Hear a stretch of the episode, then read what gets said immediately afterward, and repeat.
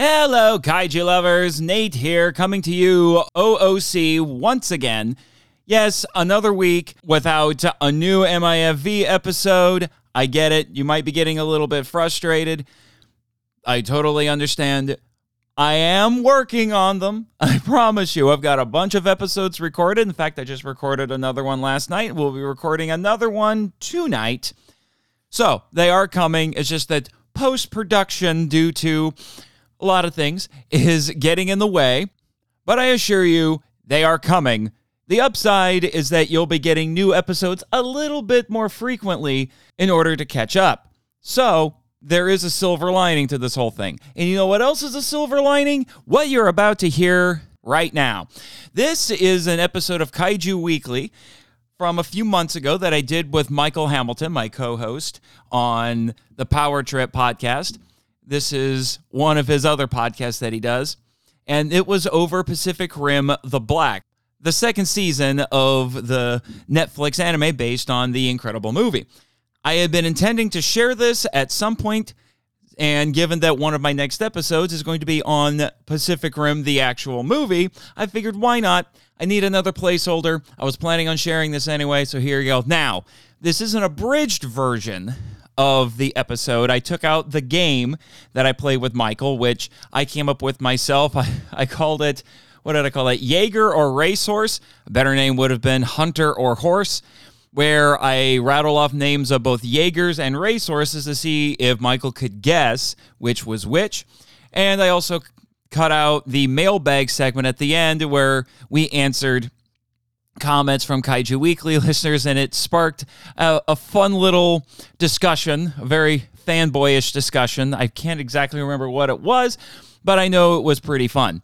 So if you want to hear the full episode, check out the link to it in the episode description, and go check it out on whatever is your podcatcher of choice. Regardless, you're about to hear the full discussion that we had of the second season. I did something similar when I was on Kaiju Weekly about a year ago, I think, for the first season. So if you want to hear my thoughts on the first season, that is in this feed as well, or you can listen to the Kaiju Weekly episode. All right, without further ado, give this a listen and keep watching because you got a lot of great content coming from the Monster Island Film Vault.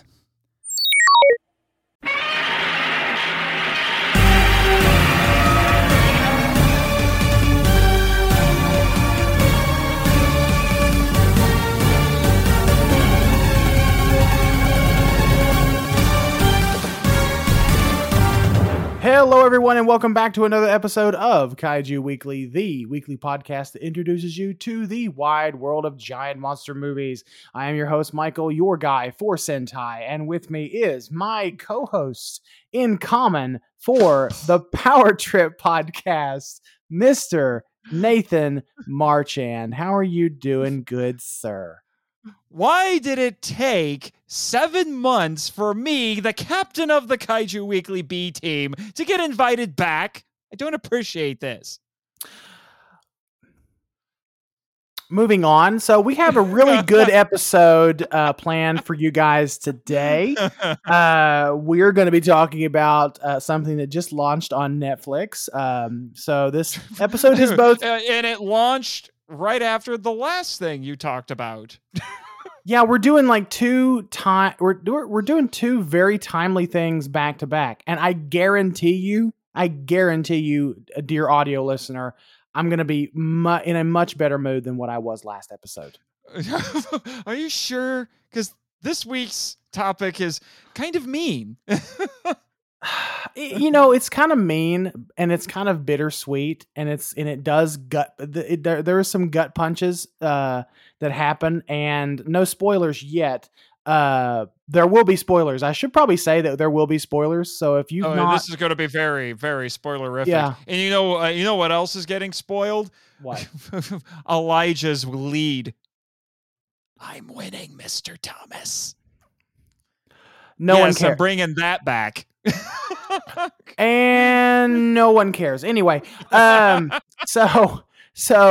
FYI to anyone listening, we will let you know when we're getting ready to talk about the actual topic for today's episode, but I want to let you guys know, if you've not seen Pacific Rim: The Black yet, go and watch that first before you listen to this episode, because we will be doing spoilers. So if you don't want to be spoiled, go watch that, then come back to this episode. Yeah. And we should also let all of your listeners know that there's a reason I'm here.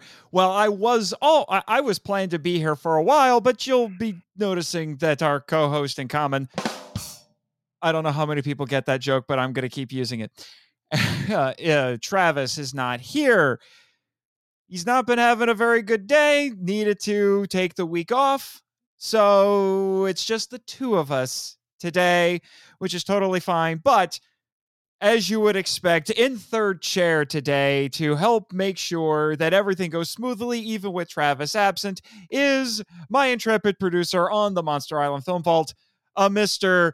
From NASA, Jimmy. Oh, yeah, sure. Come on. Who let this guy in here? Well, somebody's got to make sure that things go all right without Travis here. I mean, it's just like the old saying, when the Tanuki's away, the ferret and the Shiba dog will play. The what? The Tanuki. Okay, yes, never mind. Our spirit animals. We did it all. Travis gave us all spirit animals. So we did it all for the Tanuki. The Tanuki. And you can take this cookie and shove it. Well, never mind. We're not going there. I'm glad I came prepared with my soundboard. Mm-hmm. We're gonna add a little bit of production value to this week's episode, I'm sure. But yeah, well, I hope so. So we don't have any news to cover. There was some tidbits of news, but we'll talk about those when Travis comes back next week. Now, Nathan, it is time to dig into our main topic, and that is Pacific Rim: The Black. Season two. Yeah, and the reason why we're just gonna go straight to it is because we forgot to ask the trivia question this week.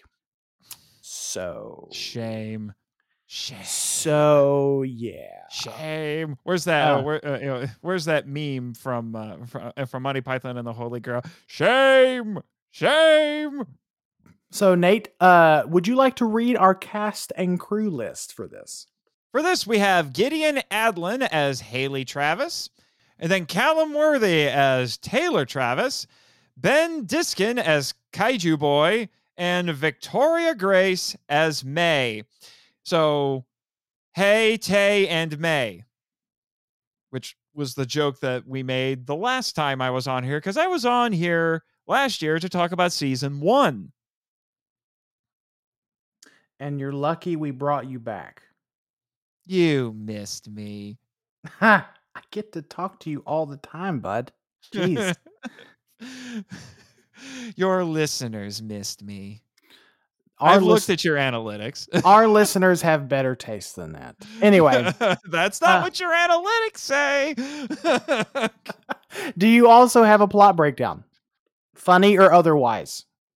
Out in the middle of the post-apocalyptic Australian outback with no Mad Max in sight, our brother and sister hero duo and the very angry anime girl are doing their best to make it to Sydney base while also dealing with a literal kaiju kid and while being chased by the incredibly creepy kaiju death cult, the Kaiju Sisters. And hoo boy, they are a freaky lot, let me tell you.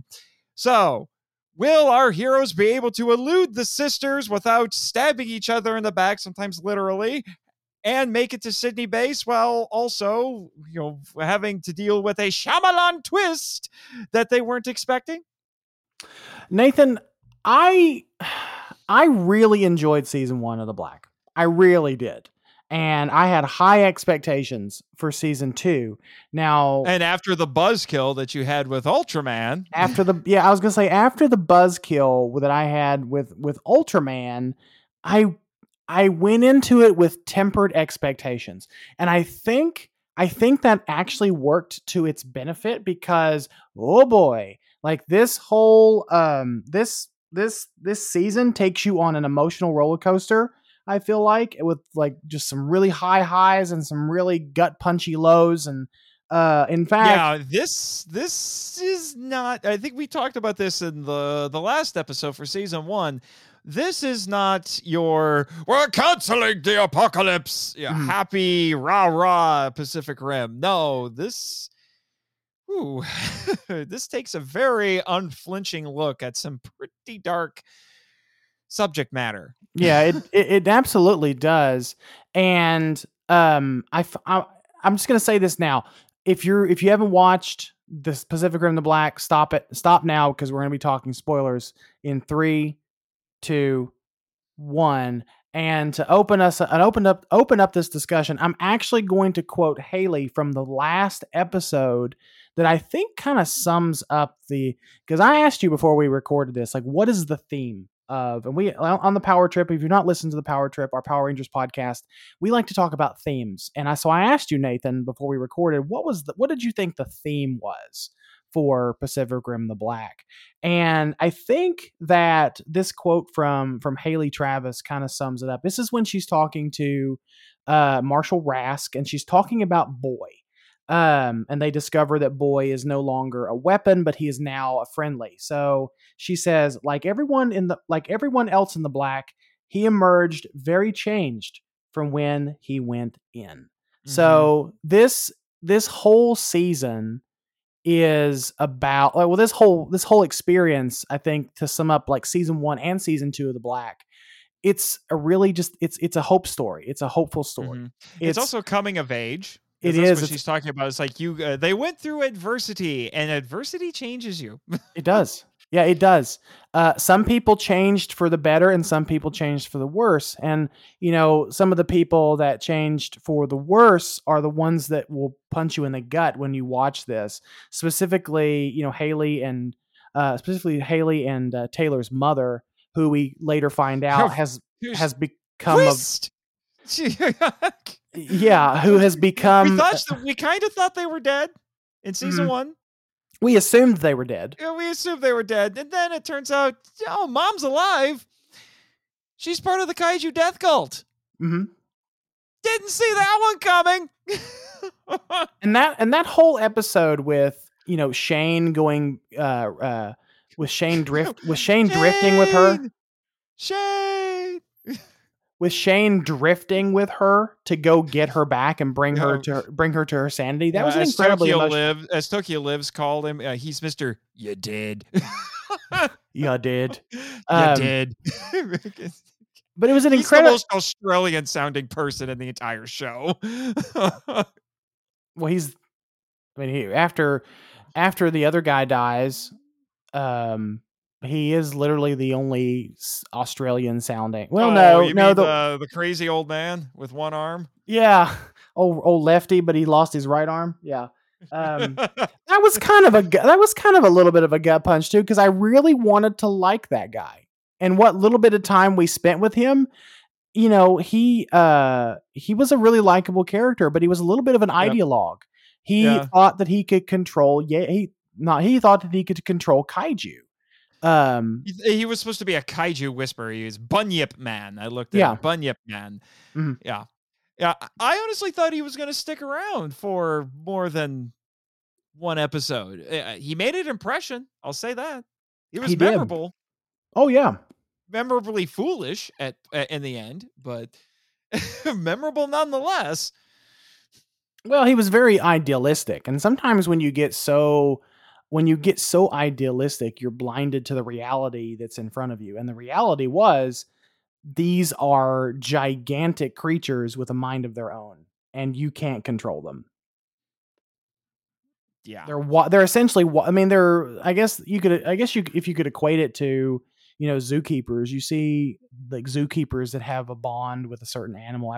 There's a couple of TikTok accounts that I watch, and a couple of them are zookeepers, and, you know, they bond with tigers and lions and things. But in the back of your mind, you have to think that these are still wild animals. You know, these are still wild creatures, and they can turn on you at any moment. So you have to have some kind of healthy respect for them And I think that Bunyip Man did have a healthy respect for the kaiju. It's just that maybe he was a little bit too idealistic, and he was a little bit blinded by the fact that they were still monsters. This is true, but let's. All I have to say is Blue treats Chris Pratt a heck of a lot nicer than this. I'm just saying. That's true. That is true. I'm so looking forward to Dominion, by the way. Just the sidebar. Because Baby Blue. Because, yeah, Beta. Beta's going to be awesome.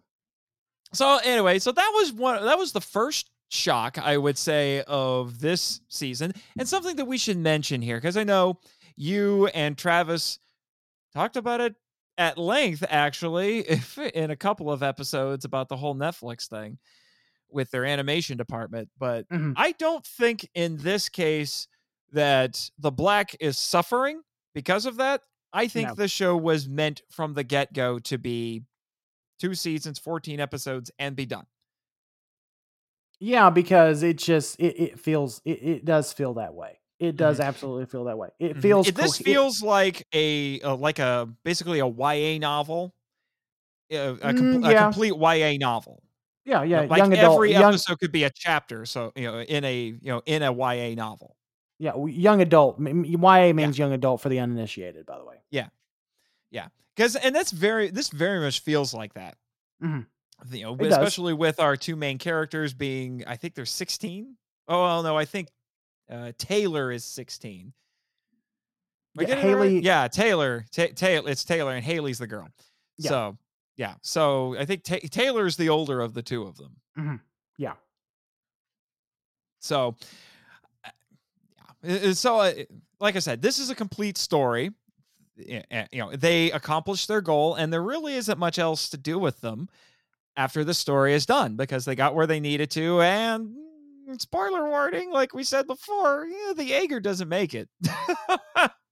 So if you were a fan of Atlas Destroyer, have your tissues ready. Sorry about your damn luck. But yeah, that was really sad. I really wanted Atlas to make it to the end. But like you said, it is a complete story. The whole mission was to make it to the Sydney base and to be reunited with other people and try to find their, and I think that by this time they had already given up on trying to find their parents, except for, they obviously the twist of finding their mother among the kaiju sisters. The Kaiju sisters, yeah. So that was a huge twist. Oh, so, and with Atlas Destroyer also went Loa. Oh yeah, Loa, poor Loa. Like, because Loa became very sentient at the end. Like very, very sentient. She was almost a surrogate mother for them. In a way, yes, because that ending speech where she's right before they self-destruct and she's and she's saying, she's basically saying, Haley, you've held this team together from day one. You've been the heart and soul. I'm paraphrasing. I don't have the exact quote in front of me, but she said, Loa said that, Haley had been the heart and soul of this mission since day one. Taylor was more of a leader than he essentially gave himself credit for. And when he messed up, he owned it. We'll talk about that. He makes a very difficult call that doesn't make everyone happy. No, not at all. But that's kind of the theme in this. Not everyone makes perfect calls. Well, even our heroes. No, it's part of, it's just part of the, I guess it's part of the journey. It's not every situation is perfect. And I was really hoping that it wouldn't become, I was really hoping that this wouldn't end in like a kind of sacrosanct kind of way. But it ended fairly hopeful, and that's what I'm that's what I'm happy about, but we'll get into that. Now that I think about it, there's a lot of death in that last episode. Lots of people die. Lots of characters that we followed don't make it. Some people that deserved it, some people deserve to die. But we'll get into that a little bit later, but let's start off. Let's continue the discussion because we like to do what we call the positivity sandwich on TM. Trademark. Yeah. On Kaiju Weekly. So we're going to start with some positives, we're going to sprinkle in some negativity onions, you know, on this positivity cheeseburger.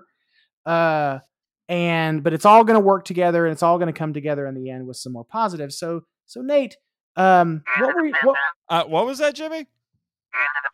Yeah. You're making me hungry too. Thanks. Well, I mean, I offered you guys lunch when you got here, but whatever. You said you had already eaten. At least that's what Nate told me, Jimmy. I'm sorry. Well, I got to have an in-flight meal on the way here. He didn't. He was piloting the big robot. So, well, after we get done recording, I'll show you around town.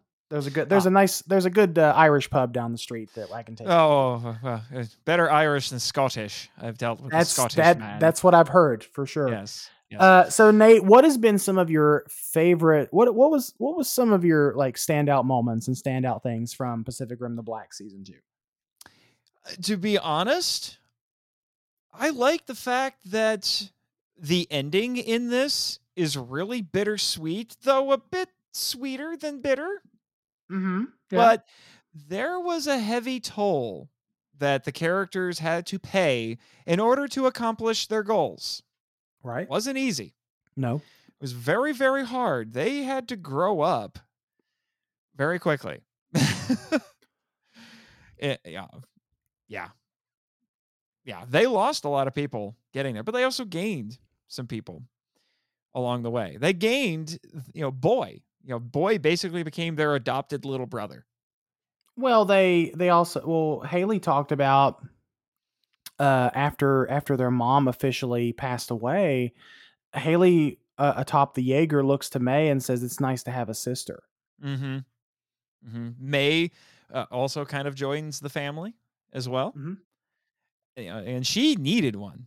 She had been deprived of a family. Yeah. And I just thought that was so interesting, that moment where Taylor and Haley's mom passes, or where they get Taylor and Haley get their mom back as another sort of pseudo parent figure in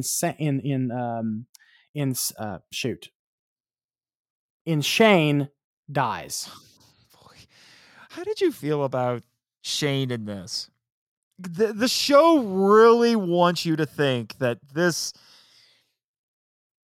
I'm not going to mince words, this bastard deserved the audience's sympathy by the end.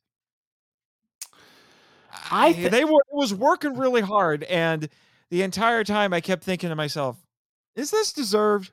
Does this make sense? If anything felt forced to me, I think it was a little bit of that. But the payoff of Shane's sacrifice, getting their mom back, that kind of overshadowed it for me a little bit. It all worked. Although it did feel, the Shane thing felt a little bit forced because in season 1, we hate Shane. In the first 3 episodes or so, we still hate Shane. Shane is trying to chase them down. But by the end of it, I'm a little bit more, I don't know. I'm a little bit, I don't know what the word is. I'm a little bit more forgiving now of Shane. Because I feel like in his own twisted way, maybe he was just trying to protect Mei. Yeah. I think that is the idea here. The idea is that Shane is a man who's been hardened by being in the black, mm-hmm. but he did genuinely care about Mei. He just felt that in order to get Mei to survive, he had to make her incredibly tough. Mm-hmm. And so everything he did in his own weird way, he did out of love. And I think the idea that we're getting here is that he's realizing that she can't stay with him anymore. She has to move on. Yeah. And I think for her, there is that weird, as much as she hates him, he's also the closest thing he's had to he's also the closest thing she's had to a father for years. Yeah. So like I said, this isn't quite as clear cut as what you might be used to from the movies. Yeah, there's a lot of tragedy mixed in here. And a lot of gray. A lot of gray. And a lot. It's really funny. There's a lot of gray area in the black. That is kind of ironic, isn't it? A little bit, yeah. Yeah. Yeah. But this was also set up pretty well in season one with the being able to use the drift technology to enter people's minds, to, you know, do things like bury memories, alter memories. In this case, he's using it to get through to their mother and break the basically the brainwashing that this cult has done to their mother. It's actually really freaky. The Kaiju sisters are just really weird. We'll talk about that a little bit more later, I'm sure, but they are freaky. So he was trying to break the hold that they had on her, because it's part brainwashing, part seems like there's some telepathy going on with that as well. It's really weird. Mm-hmm. So she was constantly, even after she was free, she was constantly fighting their influence. Yeah. But you know, he did it because he was the only one who could.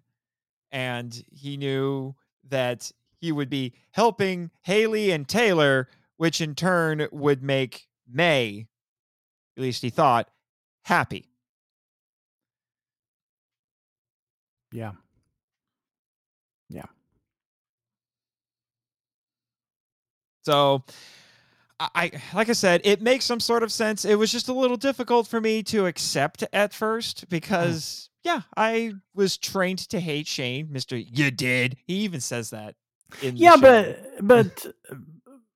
But as we've kind of shown on our other show, The Power Trip, like, villains can redeem themselves. Yes. That is true. That is true. And I suppose it says something that him and Spider, with a Y, I did look that up, Spider, they did chase after him. And Spider was even upset that, because, you know, spoiler warning, Shane dies, saving their mother. And Spider was upset. Because Spider said, I would be, if it wasn't for Shane, I'd be dead. He taught me how to survive. Yeah. So I guess that reinforces the idea that when you're stuck out in one of the harshest of all wildernesses, it changes you. It makes you harder. Mm-hmm. Makes you meaner. Mm-hmm. You might start doing things you wouldn't normally do, but it also helps you survive. Yeah, and you know, through those hardships too, you wind up finding, you know, you wind up finding both yourself and a little bit of family, especially mm-hmm. if you're surrounded by people that are in a similar situation as you, where they have to do whatever, they have to adopt whatever persona it is they need to survive. They're essentially in kind of like the uncharted Wild West here, out in the middle of barren Australia. Mm-hmm. So they're just doing whatever they have to do. But there's also kind of those bonding moments out there too, because you're all trying to survive together. Mm-hmm. But this show also proves not everyone is safe, as we've been pointing out, because there are characters who die. And so I got to a point where I'm like, I don't know who's going to make it. I really don't know who's going to make it. Well, that's the mark of a good show, though. That's the mark of good writing and a good show, when it's not predictable. Now, to be fair, I predicted the Bunyip Man being eaten. I saw that foreshadowed a mile away. I feel like the guy. I just feel like that he was destined, that character was destined to die. In a way, I almost saw, I did not expect them to be able to resurrect their mother. I was not really expecting them to be able to do that. I honestly thought that they would lose her in the drift, that she would die and wither away. Like Shane. But I kind of saw her death coming too. That part was a little bit predictable. The show really does mess with you, because we get a moment where I'm like, wait a minute, there's still a couple of episodes left. Why are we getting to the base now? Okay. Maybe something else. They got something else cooking. And then everything just seemed way too easy, squishy, way too clean. And I'm like, something's not quite right here. Yeah. But I wasn't quite sure what was going on. And then we get that gut punch where you find out that, because when they're there, they find their dad and their parents get reunited. It's all sweet and nice. It's great. Everyone's happy. And then it turns out it was all an illusion made with the drifting technology so they could ease their mother into death. Yeah. And I'm like, oh my good, thank you, show. I just, what are you doing? And it's I just feel like it's so ironic, I guess, that we're recording this on Mother's Day, and this entire season 2, like the back half of this season revolves around their family and their mother. Well, the whole season really revolves around them, you know, losing their parents. Like that's the whole reason why there's a motherly through line in this, because there's their mother, the leader of the Kaiju Sisters is, well, I guess this is no surprise because they're the Kaiju Sisters, but you have this basically witch mother, you know, the leader of the cult, who is this very twisted sort of mother, you know, leading them. And then when we actually see her at the end in the last episode, she is this ridiculous, just old crone. This emaciated, crazy looking pseudo kaiju crone. I mean, it's just wow. And she's, yeah, like I said, she's kind of a twisted version of a mother. You know, she's performing all of these weird ceremonies. She's declaring, we saw this at the end of season 1, she was declaring Boy this Kaiju Messiah, and they had to do all of these things to empower him and make him able to go do whatever he needed to do. And what was funny is then, as their last ditch effort to get Boy back, and I think they actually said like Boy was only a Category 2. Yeah, he's not a big boy. No, he's a kaiju, but he's not a big boy. He's been on the small side for kaiju. And then they decide to whip out a Category 6, which I think might be the biggest kaiju ever, other than like the ridiculous Voltron kaiju from Uprising. But the less said about that, the better.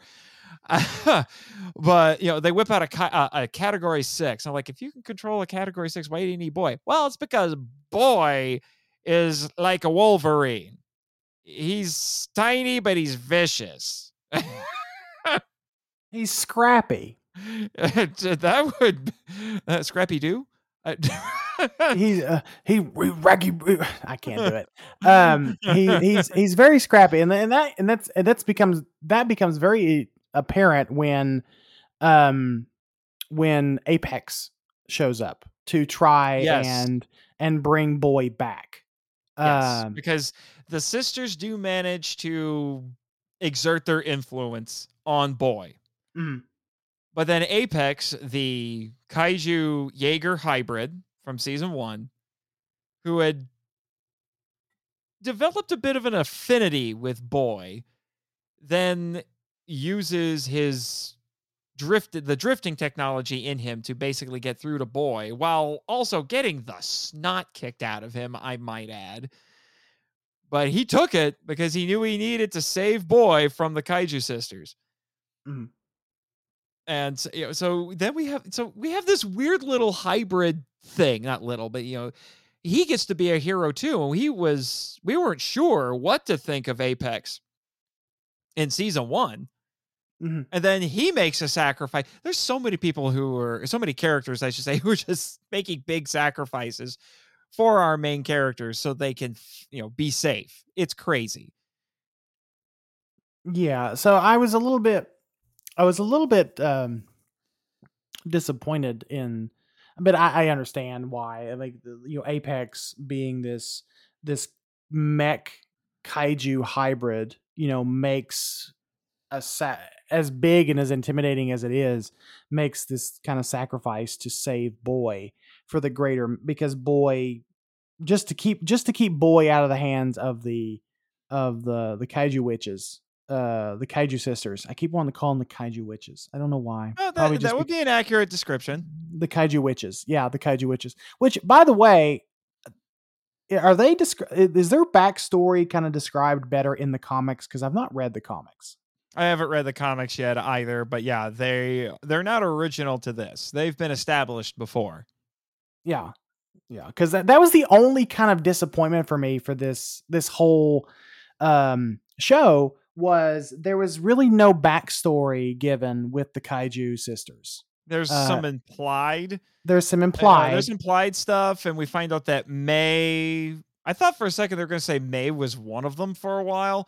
No, it's not that. They tried to recruit her, but she successfully resisted, but they messed with her head. Mm-hmm. Yeah. So she does not appreciate them trying again. I don't know. Maybe they could have like drugged this out, maybe like one or two more episodes, and did one of those episodes and showed sort of the backstory of the Kaiju Sisters, just kind of how that started, because it is a really interesting group of women. You know, they're a cult who worship kaiju, mm-hmm. and they kill the men. They kill the men, and basically what they said was they go into new territory, they kill all the men, and they take all the women, mm-hmm. yeah, and to build their basically army. Brainwash them into this cult.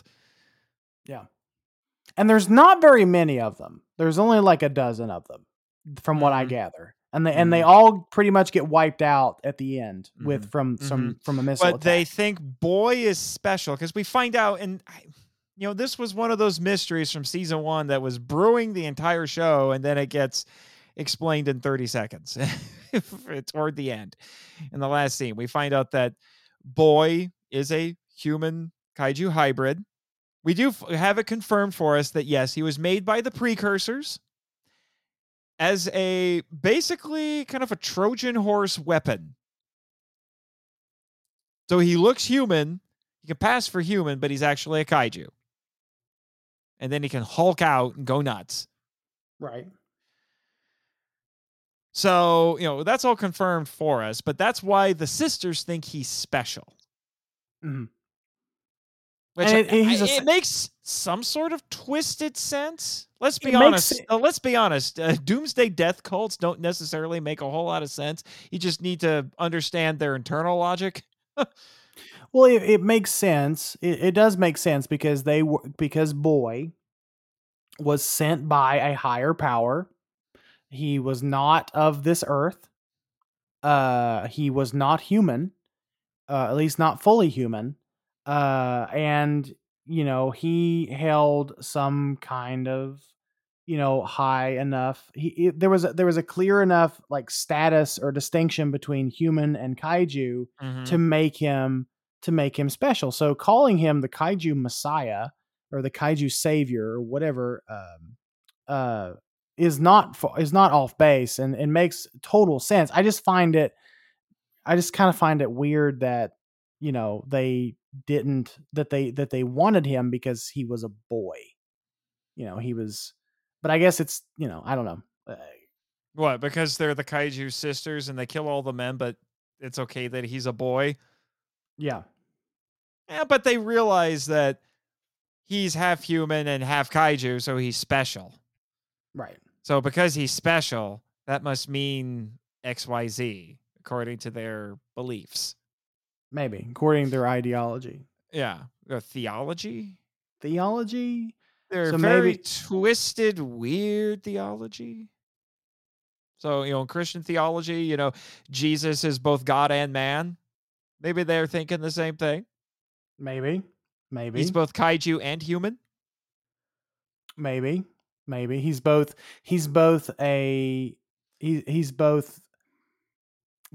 God and man. or to a certain extent, to an extent. Yes. I can see that. Yeah. It's, but it is really interesting that they worship, or they look to Boy as their savior, their Messiah.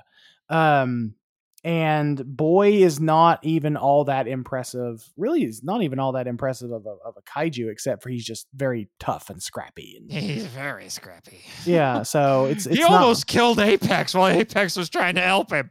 Right. So so we like you said, we do find out that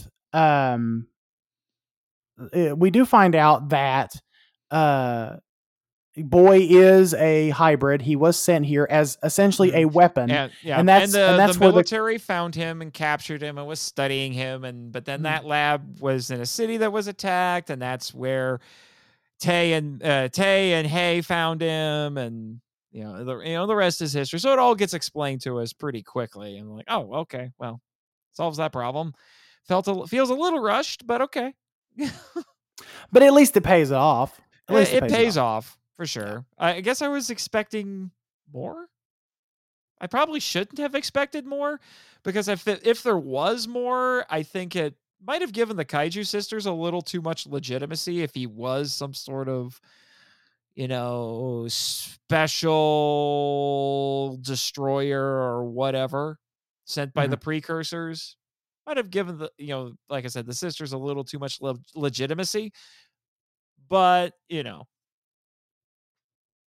Yeah. So we talked a lot about in the last episode, and I know I feel like we're front loading this with a lot of positives, because there's a lot of good stuff to say about this. There is one negative that I'm going to bring up that is also, but it's related to a positive, if that makes any sense. Okay, go for it. Because I was actually going to ask you what you thought of the overall, just of the animation, because I know Travis and I complained a lot about the animation in the last episode. We talked about Ultraman. Are you ready to be disappointed a little bit? Fine, go ahead. You know who worked on this? No, I don't actually. It's Polygon. Oh, okay. That makes sense. Same guys who did the Godzilla anime trilogy. Didn't they do Singular Point, or was that somebody else? I can't remember. It was somebody else, because that wasn't CGI. Oh, that was Orange. That was Orange. Yeah. Okay. Yeah. Which is kind of weird, because even though this was also done by Polygon, it feels really different in terms of animation compared to the anime trilogy. Mm-hmm. But Polygon also did work on Star Wars: The Clone Wars. Mm. So, and that feels very different from it as well. So if anyone has any ire for the Polygon, for Polygon's Godzilla trilogy, I don't think you have as much to worry about in this.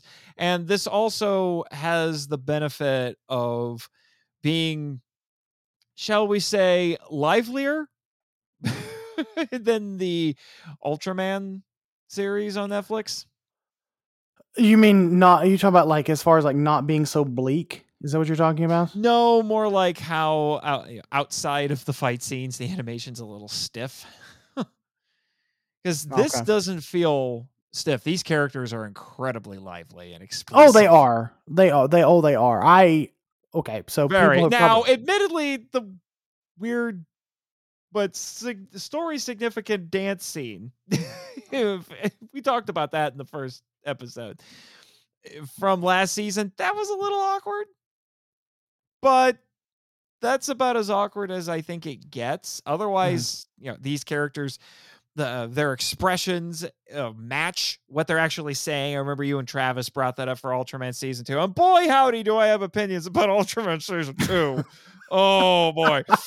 Spoiler warning, people. I'll be writing reviews for Kaiju Ramen for both Season 2 of this and Ultraman. And let's just say, telegraphing the end a little bit, I'm going to be a heck of a lot nicer to the Black. Oh, I'm sure you will, because this had one more episode than Ultraman in its second season, and the pacing is a heck of a lot better. For sure. That's what kills Ultraman for me. But anyway, we're not here to talk about that. Right. No, the pacing of this. But the characters are very expressive of and what they're saying matches how they're looking. Sometimes they even just use the expressions to communicate things that aren't being said. Mm-hmm. You know, there's I'm trying to remember exactly. It's been a little while since I watched season 2, but there's a scene where Mei doesn't even say anything. She's just talking to Shane. She doesn't even say anything to him. Yeah. It's all in the expression. Mm. Maybe she was talking to Spider. Yeah. I think that's what it was. Cause Spider was trying to get her to come with him. He's like, just leave the kids and come with me. And there's no dialogue between them. You just see Spider leave while you just get a reaction shot of her while she's thinking about it. And then the next shot is Spider is driving away in his little speeder bike thing. And then she just goes back to the kids. She's a little older than our brother and sister here. Mm-hmm. So they get a younger brother and boy, and they get an older sister with Mei. Mm. It's interesting how that works out. But one of the little negatives that I'm going to give that is kind of couched in a positive is I'm sure for some people they're going to be disappointed that Haley doesn't do as much Jaeger piloting this season as she did last season. And that's in large part because she spends most of her time taking care of Boy. Because Boy, he does revert back to his human form, but that's because he got bit by a kaiju tick, which is just a horrifying idea, that latches onto his chest. And that's why they were going to Bunyip Man, because they wanted Bunyip Man to take the tick off and save his life. Mm. So she's basically tending to him like a mother. The entire time she kind of becomes Boy's. I don't know if you would you say she's more like a big sister or like a mother to Boy? She's a little bit motherly. She's a little bit more on the motherly side, I think. Yeah. Yeah. So I'm sure some people will be upset with the fact that she doesn't get to do as much Jaeger piloting and she's tending to Boy like a mother the entire time. Yeah. Well, not the entire time, but a good chunk of the time. And Mei picks up the slack and does the Jaeger piloting. Okay. So some people will be upset with that, but I liked seeing Haley do that because it just makes the most sense. I think Boy needs a motherly influence, and that's definitely not coming from Taylor, because Taylor's too worried about being the older brother and taking care of everybody. Right. And May's not going to do it because May's busted. All kinds of busted, and is borderline butch at points because she's just had to be so hardened by surviving in the wilderness. I don't think butch is the right word. I think it's hard. I think it's just hardened because she's still very feminine, but she's just very, very hardened by the situation. Mm-hmm. She's been very, very hardened by the life that she's had to live, and the reason and she's had to survive all these years. Mm-hmm. Yeah. So it needed to come from somebody, and it makes sense for her. And Haley gets very upset and very protective of Boy. Because there comes a point where, when we talked about characters making tough decisions, there's a point where Taylor thinks that if they're going to get out of the sister's territory, if all they want is Boy, but she's making to give them Boy. Yeah, she's trying to make the pragmatic choice in that moment. He's trying to make what he thinks is the pragmatic choice, and that upsets his sister because he basically does it in secret. She says, "No, we're not giving them Boy," but then he sneaks off in the middle of the night and gives them Boy, and that makes her angry. And she's like, "How dare you do that? We were supposed to take care of it." It's like, I had to make a tough call. And you know what? It makes perfect sense for both of them to feel that way. And I don't know if the show is necessarily siding with one or the other, which is kind of interesting. But you can see where both of them are coming from. It's one of those, it's like Spock in Star Trek II. The needs of the many outweigh the needs of the few. Mm-hmm. We give them Boy, and we don't even know what exactly Boy is. He seems to be a monster. Let them have him. So that we can get out. Mm-hmm. But Mei is trying to say, like, you can't trust them. You don't know what they're going to do. If you give them Boy, God only knows what they're going to do. And Haley's just like, I just love Boy. How dare you? She even says that. It's like, you took away somebody I love. Mm-hmm. Just one of those things, like we find out at the end of the show. The Black changes you. And sometimes it's for the better, sometimes it's for the worse. There's as kind of bleak as this, as bleak, we hang on. We alluded to this when we first started the show, and as bleak and as dark and as unsafe for our characters as this feels, there is a lot of hopefulness in this show. There's a lot of hope. There's a lot of, like I said, we were talking about themes before we recorded. And I said, and you said to me, the show is about hope and it's about family. I think we've already talked about the family aspect of it. There's a very like motherly through line throughout the Black. In season one, it was, I don't know, maybe it was like more of a fatherly through line in season one, because we have Taylor kind of taking responsibility and, establishing himself as a leader. So there's that fatherly or more masculine side. Whereas, and you also had Shane, who was more involved in season one than he was in season two.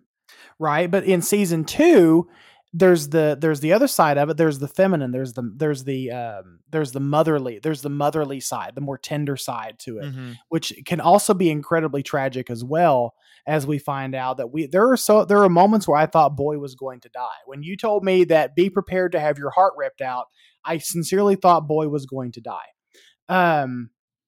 But there's this kind of motherly through line in season two with Haley and Loa. Yep. And on their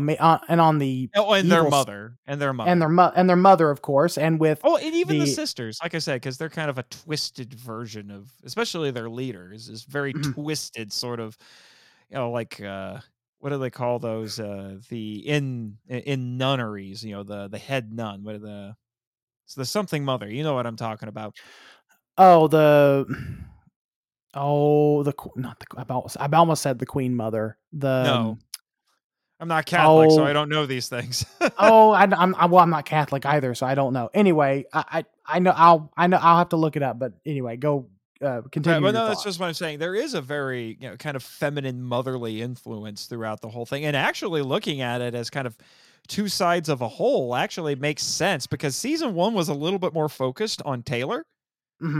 And him doing crazy things, sometimes questionable things, learning how to ghost drift, which about breaks his brain, and having and then Shane and what he's doing and, to manipulating people and things like that. And kind of twisted things that he was doing. And yeah, I could see that.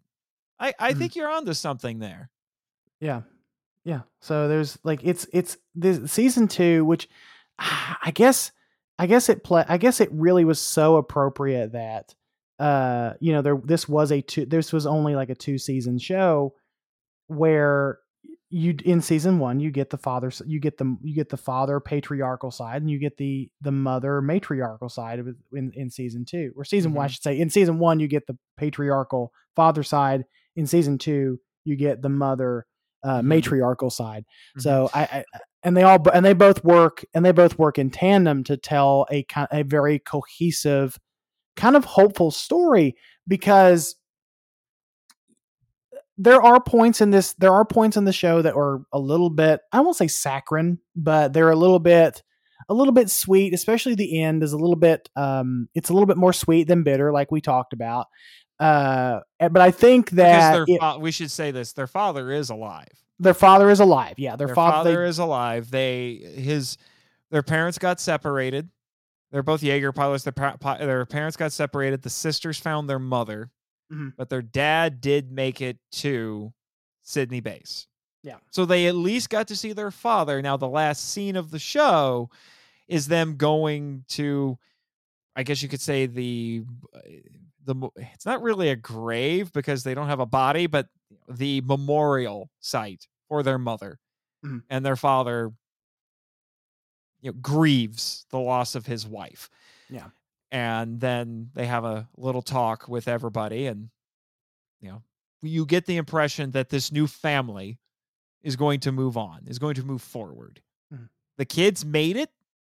They lost Loa, they lost Atlas. Apex didn't make it. Their mother didn't make it. Shane didn't make it. A lot of people died, but they got there. They met their goal.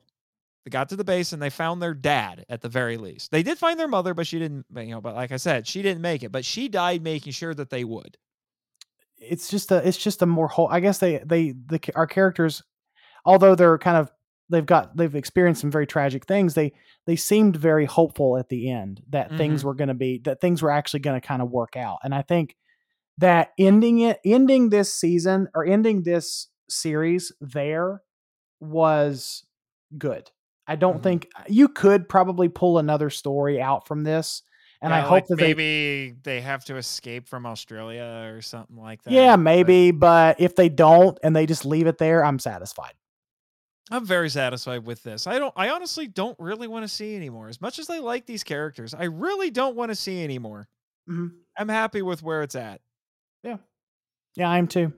So yeah. It sounds like we can kind of head into our final thoughts and our Godzuki score. And for the uninitiated, if this is your first time listening to Kaiju Weekly, we like to rate movies and television shows out of 5 Godzukis, because we like to embrace the sillier side of the giant monster and tokusatsu genre. So Nate, I'm going to let you go first. Out of 5 Godzukis, what would you give Pacific Rim: The Black, and what are your final thoughts? Oh man. Yeah, you're talking to somebody who absolutely adores that first Pacific Rim movie. So going into the whole show, I was a little bit trepidatious. I felt burned by Uprising. So I wasn't sure what to think of this one going in, and then, you know, it's animated, which is also different, but there's a lot of anime influence in Pacific Rim. So now that we have the complete story, I don't quite remember what I gave season 1. I think I gave season 1 4. Mm-hmm. So now that we have the complete story, oh, it's difficult. I'm waffling between 2 different scores. I reserve the right to change my mind for the magazine review, but for now, I'm going to give it 4 out of 5 Godzukis. No, Jimmy, I'm not singing karaoke with Jessica. I was gonna ask Jimmy. Jimmy, since you're here, and since you're obviously another guest on this podcast, what would you give Pacific Rim: The Black? Oh, of course you would give it a 5 out of 5. You're in love with robots. That's what I thought. Okay. All right. So for me, I'm very inclined to agree with you in the fact that, in the fact that I don't think that it's perfect, but it does work as a whole. And I really want to take Pacific Rim: The Black as kind of as the whole package. I don't want to necessarily take it in just season 1 versus season 2. You can't really do that. You have to take this as a whole to really appreciate what they were able to accomplish with the story and the characters and the creatures. We didn't spend a lot of time on the kaiju because I feel like the kaiju were like sort of a given, because, you know, we had a few different ones in this. We had Trespasser, which is a throwback from if anyone's familiar with the Pacific Rim the movie. We had Trespasser. We had the kaiju dogs. We had the kaiju dogs. The big old Category 6 at the end. And the big old Category 6 at the end with the name. The name of it escapes me. But you know, this show is definitely a human story. It is definitely a very, very human story. And I think it strikes a good balance between kaiju and human story. And it does do well at being extremely cohesive. And I think that taking it as a whole, Pacific Rim season 1, Pacific Rim season 2, I'm going to go ahead and just give it I'm going to be a little bit nicer to it because I did enjoy this a lot and it did make me actually feel something. So I'm going to go ahead and give it a 4.5 out of 5 Godzukis, which is I put serious thought into giving it 4.5. Yeah, which is a stark contrast to my 1 out of 5 I gave Ultraman season 2. Oh, by the way, the category 6 is Breacher. Oh, Breacher. Yeah. Okay. Yeah. Okay. I was like, that actually does. Okay. So I was sitting here watching. I was like, oh, Breacher. That makes sense. Cause it's big enough to breach to make it through the breach. Anyway, whatever. Yes, Jimmy, I did beat you to that. I'm learning. But Jimmy is still smarter. Moving on. Don't bloat his ego. So that concludes our discussion on Pacific Rim: The Black Season 2. If you have watched Pacific Rim: The Black Season 2 and have listened to this podcast, talk to us on social media, talk to us on Twitter, and tell us what you think of Pacific Rim. Do you like it? Do you hate it? Do you think it was better than Ultraman? If you do, we can be friends. If not, well, not so much. Just let us know by tweeting at us or emailing us at kaijuweekly@gmail.com. So that music cue is going to haunt your nightmares. Hey, but at least I got a perfect 10 out of 10 plus bonus. Nathan, thank you for coming back and for being on this podcast. We appreciate you for filling in for Travis and discussing Pacific Rim: The Black with me. Mm-hmm. Where can people find you? Monster Island. You should come visit beautiful Ogasawa. Oh wait, sorry. I slipped into my show. Sorry. Didn't mean to do that. Actually, yes, you can come visit Monster Island if you so choose, or you can listen to our show, The Monster Island Film Vault, a podcast seeking entertainment and enlightenment through tokusatsu.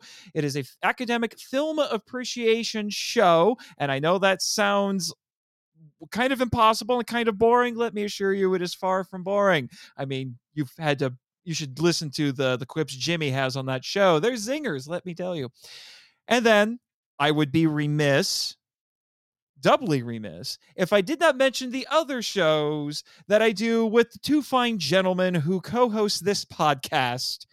One of which is Henshin Men, a podcast that's about the appreciation of Japanese superheroes and their high-flying and high-kicking adventures, which I co-host with our co-host in common, Mr. Travis Alexander.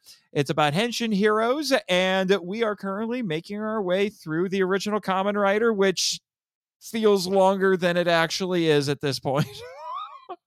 I'm liking the show, but good Lord, it feels so long right now. And then obviously we have to talk about what for you is the most important podcast in the Kaiju Ramen podcasting network, right? Yes, and that is The Power Trip, a journey through the Power Rangers franchise. It's where you and I talk about Power Rangers from an academic level, and we analyze the Ranger teams, the Zords, the music, all of that stuff, and we try to mix in a little bit of the thematic things just to keep things spicy. So if you want to check that out, you can find us on Power Trip Pod. You can find us at Power Trip Pod, the Power Trip Pod on Twitter. I almost screwed that up. Mm-hmm. And if you want to email the show, you can email that show at powertrippod@gmail.com. Mm-hmm. But I also need. And when you're listening to this episode, I believe our episode on Time Force should be out, right? Tentatively, yes. We talked about it for 4 hours, people. It was a 4-hour recording. Let that sink in, audio listener. It was a 4-hour recording about a Power Rangers television series that went to places that I did not expect it to. Well, actually, I kind of expected it to be quite honest with you, because it was such an in-depth season, an in-depth discussion. Yeah, and yes, Jimmy, sure. And yes, Jimmy, I know you're not a big fan of Power Rangers, but the least you could do is listen to the show and support us. Oh, well, we did have some dealings with a former Power Ranger and Power Ranger villain. Yeah, it's your island crush, right? Miss Perkins? Well, she kind of electrocuted me, so kind of killed the attraction there. Anyway, I would have preferred a 3-hour tour, but you know, we talked for Time Force for 4 hours, so we made time for Time Force. Good Lord. Thank you, everyone, for listening and sharing this podcast with your friends. If you want to follow us on Twitter, we are at Kaiju Weekly. All the links to our social media, as well as the Power Rangers Legacy Facebook group, are listed in the description of this episode. You can send questions, comments, or answers to the trivia question to our email at kaijuweekly@gmail.com.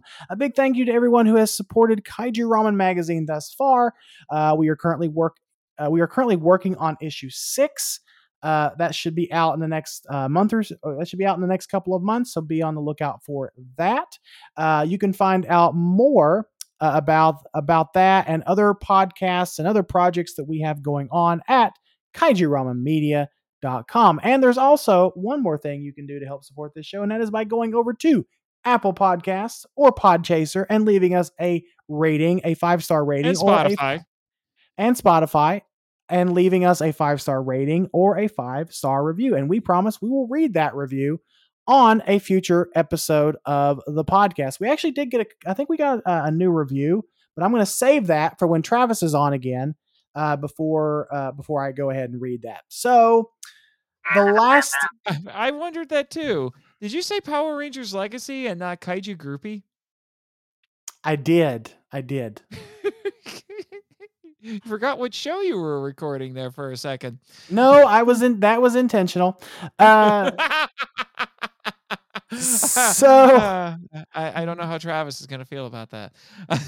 The last thing we need to say is to help control the giant monster population. Have your breachers or your Kaiju Sisters spayed or neutered.